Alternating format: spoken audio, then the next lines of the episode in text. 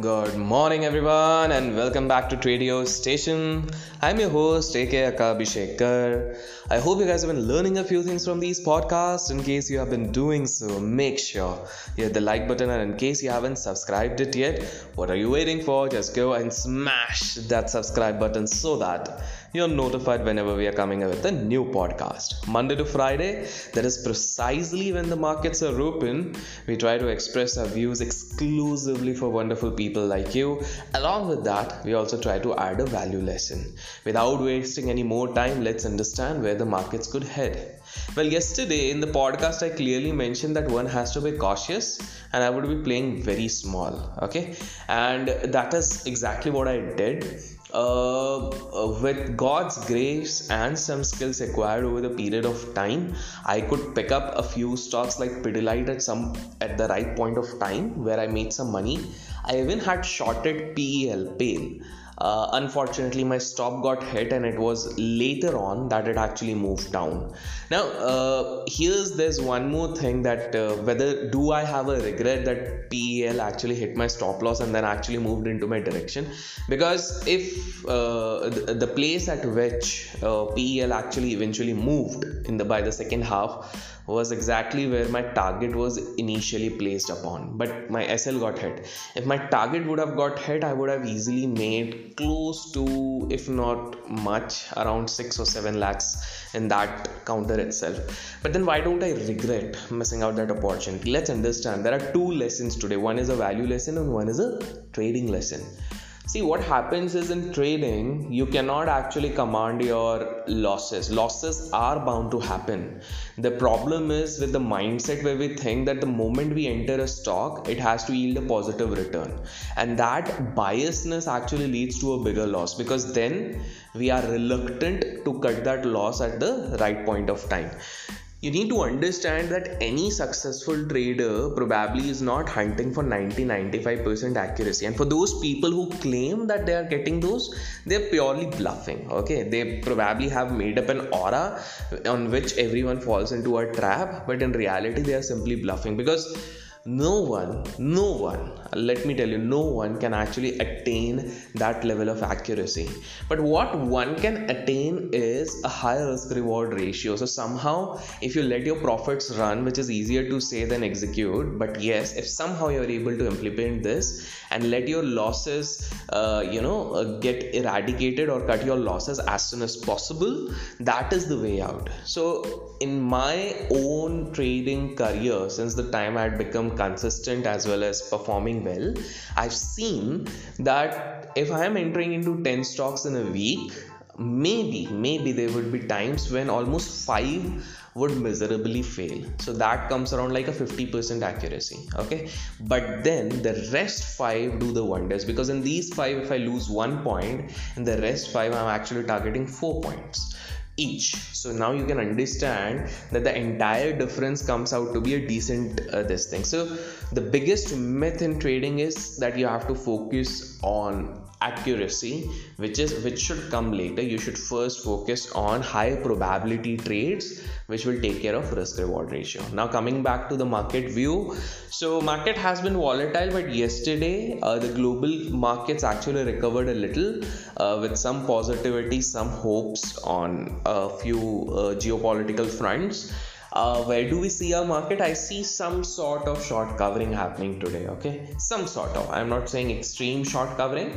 At the end of the day even bank nifty showed some decent moves. But with that being said we don't factor in this thing that the volatility is going to fade out. It is eventually going to increase. And this is something which i've been saying since the first week of october.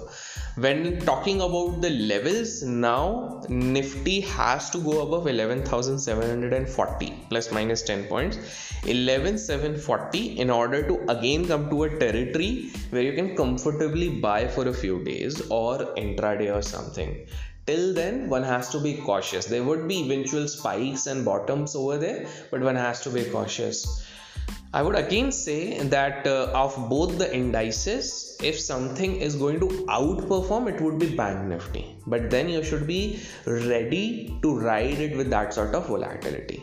With that being said, it's time for the value lesson, and today's value lesson is the limited mindset.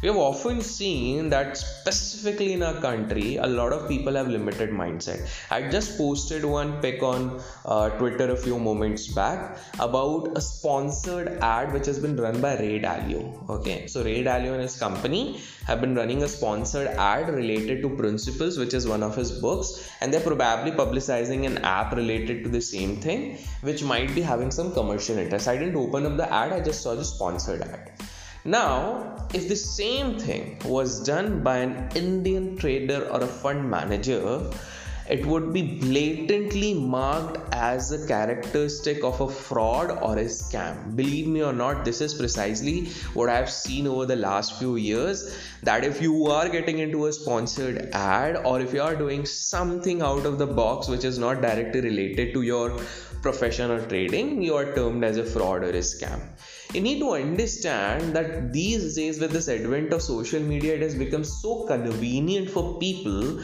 to sit in front sit behind their cell phones or sit behind their laptop because that becomes a wall okay? No one is there to slap you no one is there to abuse you and you can speak of those things which you cannot speak in front. Directly you cannot confront that person.